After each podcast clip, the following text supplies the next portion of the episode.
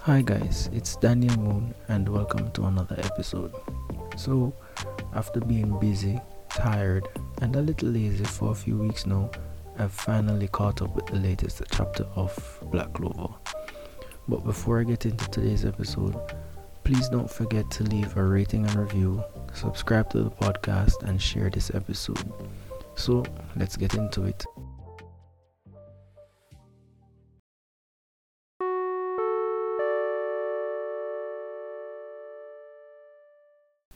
In a previous episode, I mentioned that one specific manga is assigned to each day of the week, and yesterday being Friday was the day for the manga Black Clover.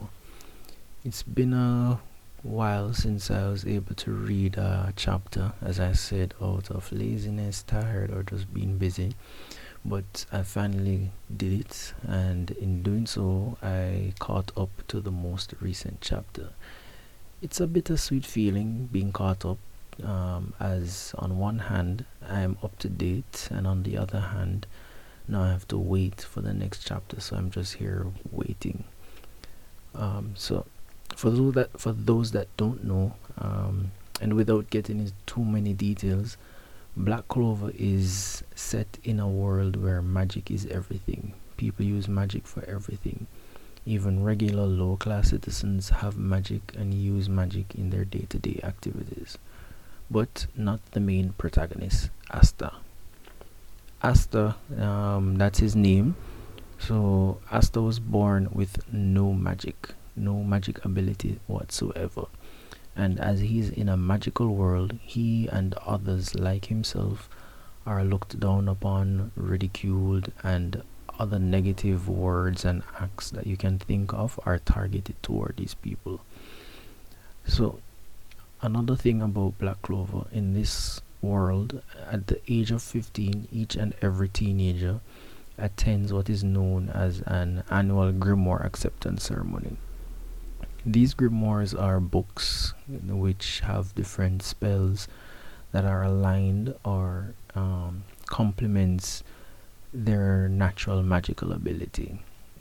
Also, the more a mage grows physically and with skills and magical ability, the more they grow is the more pages that they receive in a grimoire and the more spells that will appear in a grimoire. Now, another thing about this world is that the most powerful person in this world is the Wizard King. This person is the strongest of all mages. And Asta being our protagonist, he of course wants to become a Wizard King. This is a boy that has no magical ability, a boy born essentially with nothing. But he still wants to become a Wizard King. So of course, when he mentions this to other people, all they do is make fun of him, laugh, whatsoever. Now, you can of course imagine that Asta not having any magical ability, at his Grimoire Acceptance Ceremony, he was not chosen by a grimoire. And yes, I said that, chosen, because these grimoires choose their holder. And of course, that's because of his magical ability. However, like I said, Asta is our main protagonist, which means the authors were never going to leave him, behind and in destitute or whatever. They, of course, gave him a grimoire throughout the course of the manga. So Asta got a grimoire, and it turns out that he was chosen by an anti-magic grimoire. Now, this is a grimoire that gave him the abilities to negate each and every magic, every type of magic. So now Asta is also blessed with the ability to somehow influence people through his words and actions. Now, that's enough of Black Clover, at least the premise. Now, fast forward to the current chapter, or the most recent chapters leading up to the last one being chapter 324. Now, in the last couple of chapters, there has been an all-out battle to not only rescue two friends, but also to stop the Demon King from manifesting in the world and thus save human race. Now these two friends are actually two captains of two different squads. Yes, so in the whole thing you have different squads that have multiple people in each squad that just goes out and do missions and save the world, different missions, save the world, save the people, blah blah blah blah blah. But yeah, now these last couple of chapters have had me on an emotional roller coaster. Not only is Asta playing a major role in helping this battle, he's one of the only three people with the capability of defeating the Demon King. Now imagine that. You're going from a boy that has no magical ability, none whatsoever, to be chosen by an anti-magical grimoire to be playing such an important role in defeating one of the strongest people, one of the strongest beings that this world has yet to see. Now, Asta, along with most of the powerful mages and captains from the different magical squad, like I was just mentioned, now they're weak and drained because, like I said, these have been going on for chapters. So they've been battling. They're weak, drained. They're on their last reserves of energy because they've been fighting so many lower demons.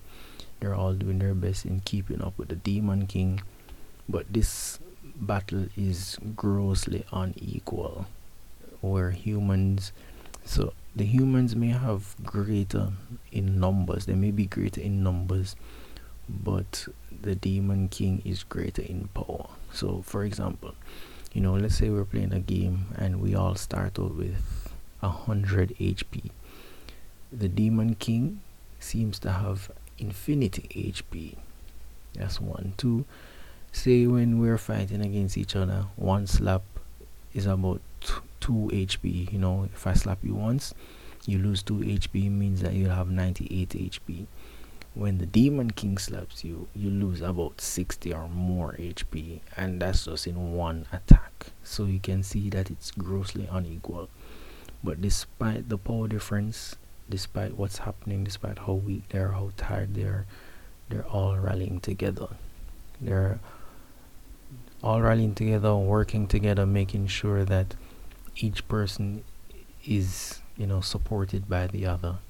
Also, they're all doing their best to fight the Demon King despite all of this. And while fighting the Demon King, they're also protecting Asta, because the Demon King actually realized that he can be harmed or weakened by Asta's anti-magic, which is just, I'm on the edge while I was reading the last couple of chapters to try and catch up. I was just excited as to how stronger Asta is becoming. He's taking on a demon. Like, these beings are so powerful. He's known as a peasant because he lives in one of the poorest states in this area. He has no magic, but now he's being recognized as someone important. He's even, you know, there, like I was saying a while ago, he lives in one of the poorest sections, and even the most noble of magical knights, that's what they're called, you know, those that go out and fight and help people, they're known as magical knights. So even the most noble magical knights, the most powerful of them, are acknowledging Asta. I'm just loving every aspect of this battle. So far it's been about 20 chapters since the battle started, and looking forward to the rest of this battle. Cannot wait for the next chapter. The last page of this last chapter, chapter 324, it just shows Asta and Captain Yami. Captain Yami is actually the head of the squad that Asta belongs to. So the two of them are smiling and staring at the Demon King, ready to attack, with the closing words saying, "A fight to the death." No, that's just that's just a cliffhanger. Like, I'm here saying what is going to happen. Asta is anti-magic.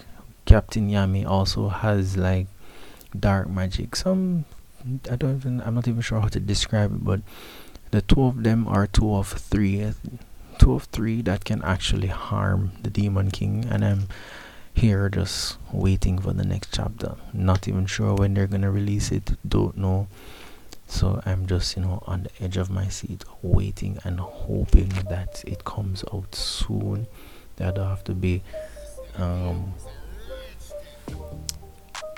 I don't forget anything. I don't forget, but just I can't explain it. I'm getting so anxious and excited for the next chapter.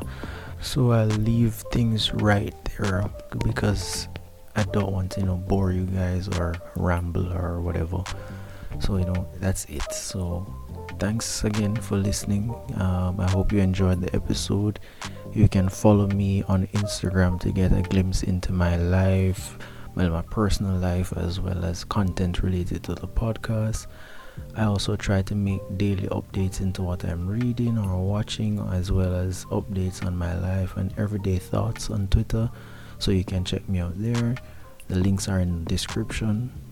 As always, if you like this episode, leave a rating and review, subscribe to the podcast, and share the episode. And look out for more Lunar Books podcast episodes on the way. Thanks again, and I'll see you in the next one.